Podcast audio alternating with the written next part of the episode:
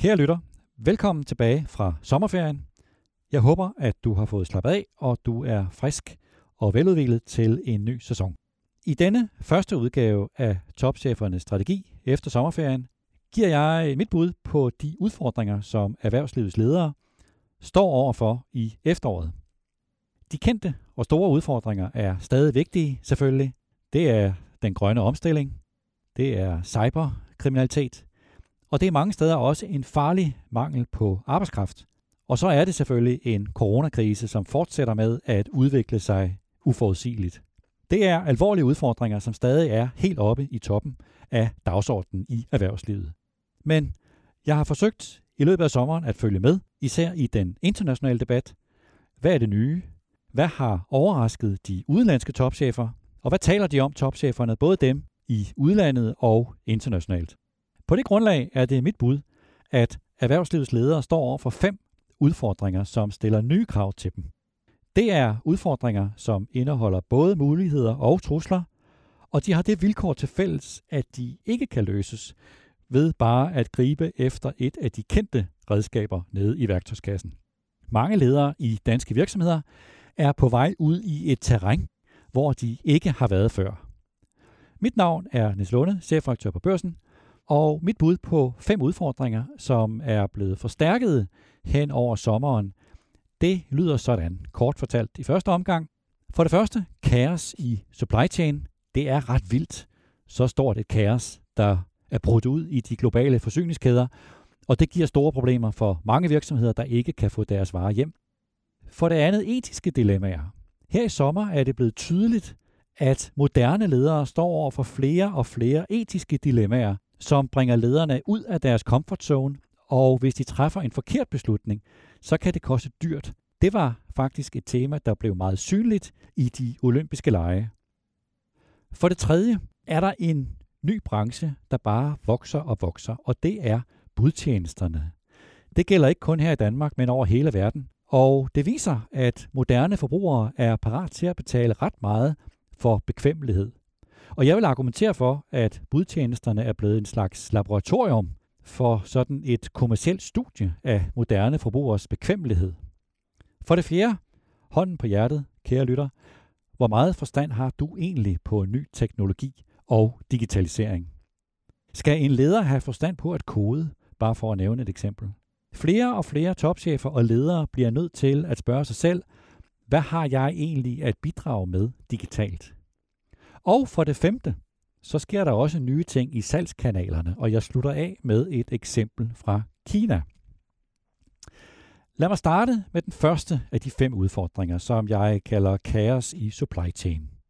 Det pludselige og voldsomme pres på de globale forsyningskæder er nemt at forstå. Og så alligevel ikke. De mange økonomiske hjælpepakker skaber ny aktivitet, virksomheder bygger lager op til julehandlen, og flere havne har en lav produktivitet på grund af corona osv. Alt sammen noget, som forstyrrer ligevægten mellem efterspørgsel og udbud af transport af containere. Men voldsomheden er tydeligvis kommet bag på markedet. Et citat. Når de her supply chains går i stykker, må vi prøve at finde en anden løsning. I stedet for at sende varerne direkte, navigerer vi dem via andre havne, sætte dem på tog eller køre dem direkte med lastbil fra Kina til Europa. Det er jo helt vildt, citat slut, sagde finansdirektør Jens Lund fra DSV til børsen forleden. Den kaotiske situation i forsyningskæderne har udløst kæmpe store stigninger i indtægterne hos rædderier og logistikvirksomheder, også hos DSV. Det er godt for dem og for deres aktionærer, men deres kunder er frustrerede, i hvert fald nogle af dem. Jeg var nysgerrig omkring det, så da Søren Skov, topchef hos AP Møller Mærsk, holdt pressemøde efter sit nye regnskab i fredags på Esplanaden i København, gik jeg derhen for at høre hans vurdering af det. Søren Skov forsøgte at tale problemet med de høje fragtrater ned. Citat. Når du dividerer det per produktenhed, så er der ikke ret mange produkter, hvor det her batter noget, citat slut, sagde Søren Skov, og nævnte som eksempel, at der kan være altså 35.000 par sneakers i en container. Så som han sagde, Søren Skov, citat, så selvom det koster 1000 dollars mere at transportere dem, eller to, det er ikke rigtig noget, der batter noget, citat slut. Han medgav dog, Søren Skov, at problemet, citat, er nok mere, om du kan få det, du gerne vil have, citat slut. Selvom situationen er ekstraordinær, så er det tankevækkende, at markedet har så svært ved at håndtere den. Og forskrækkelsen betyder, at mange virksomheder på ny overvejer, om de bør trække deres produktion hjem, eller fordele deres produktion på flere regionale leverandører.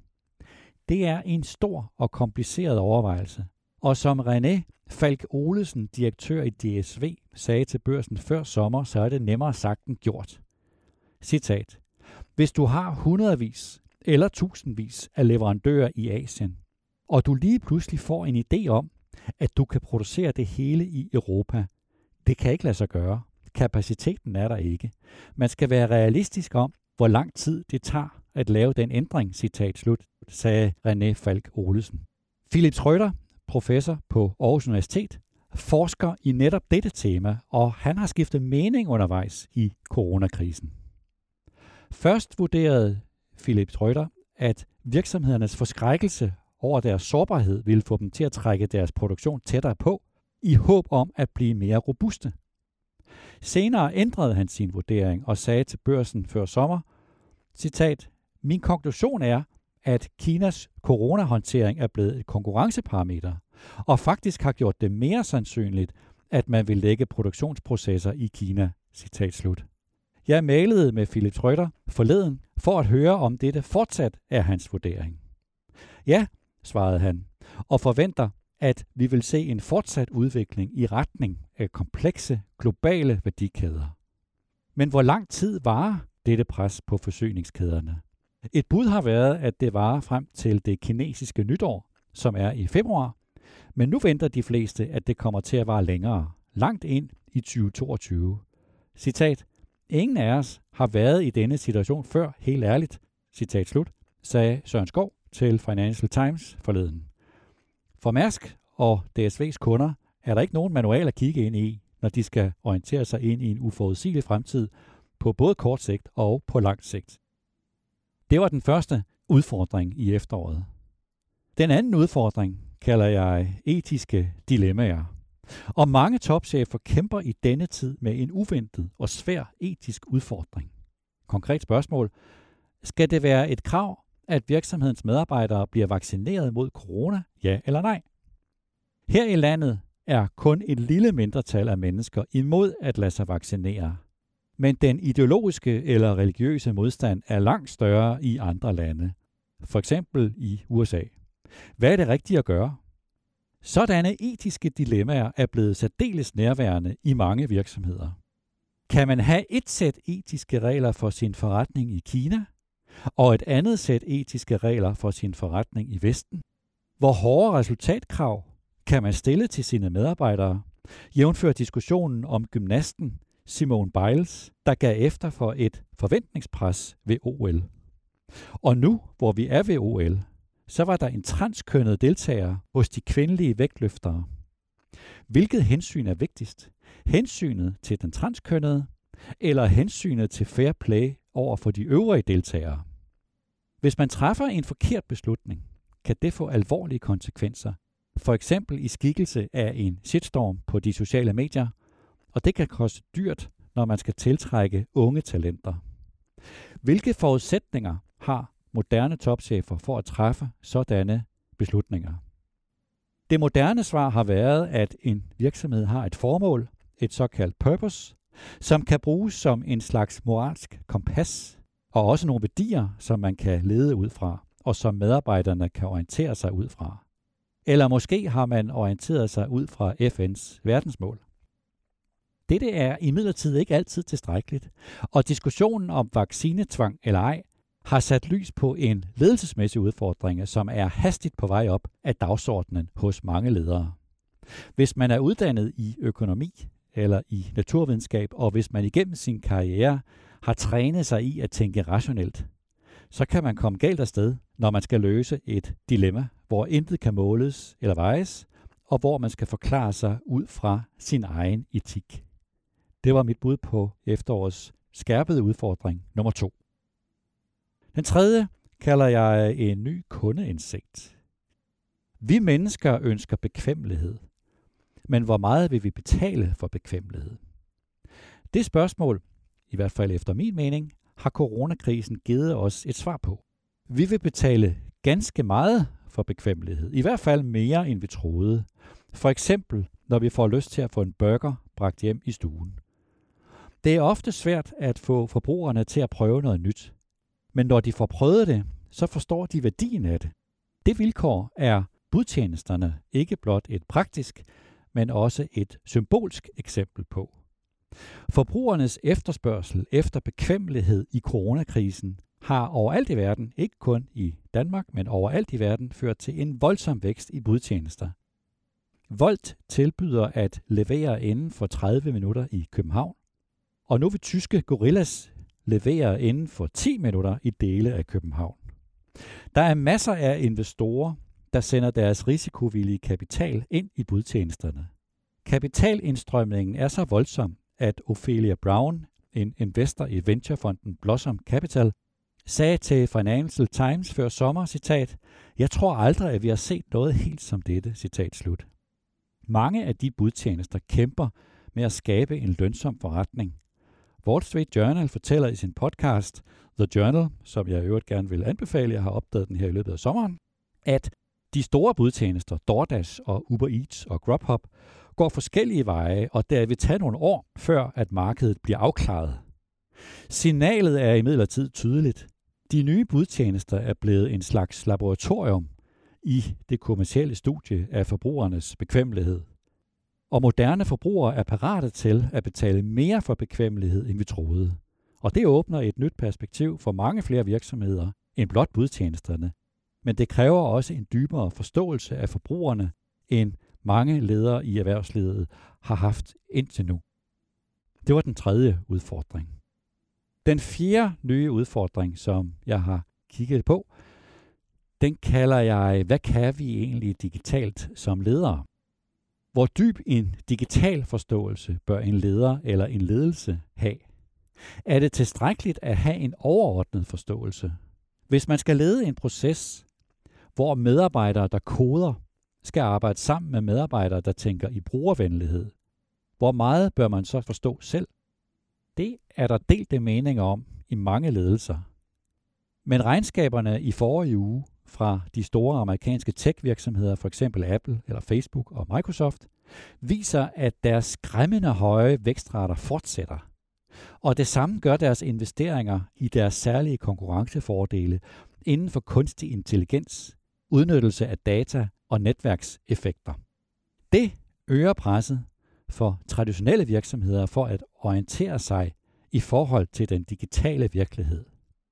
Tre partnere hos McKinsey Company skriver i en ny artikel i Harvard Business Review, at citat, mange bestyrelsesmedlemmer kæmper med at forstå, hvad de kan bidrage med.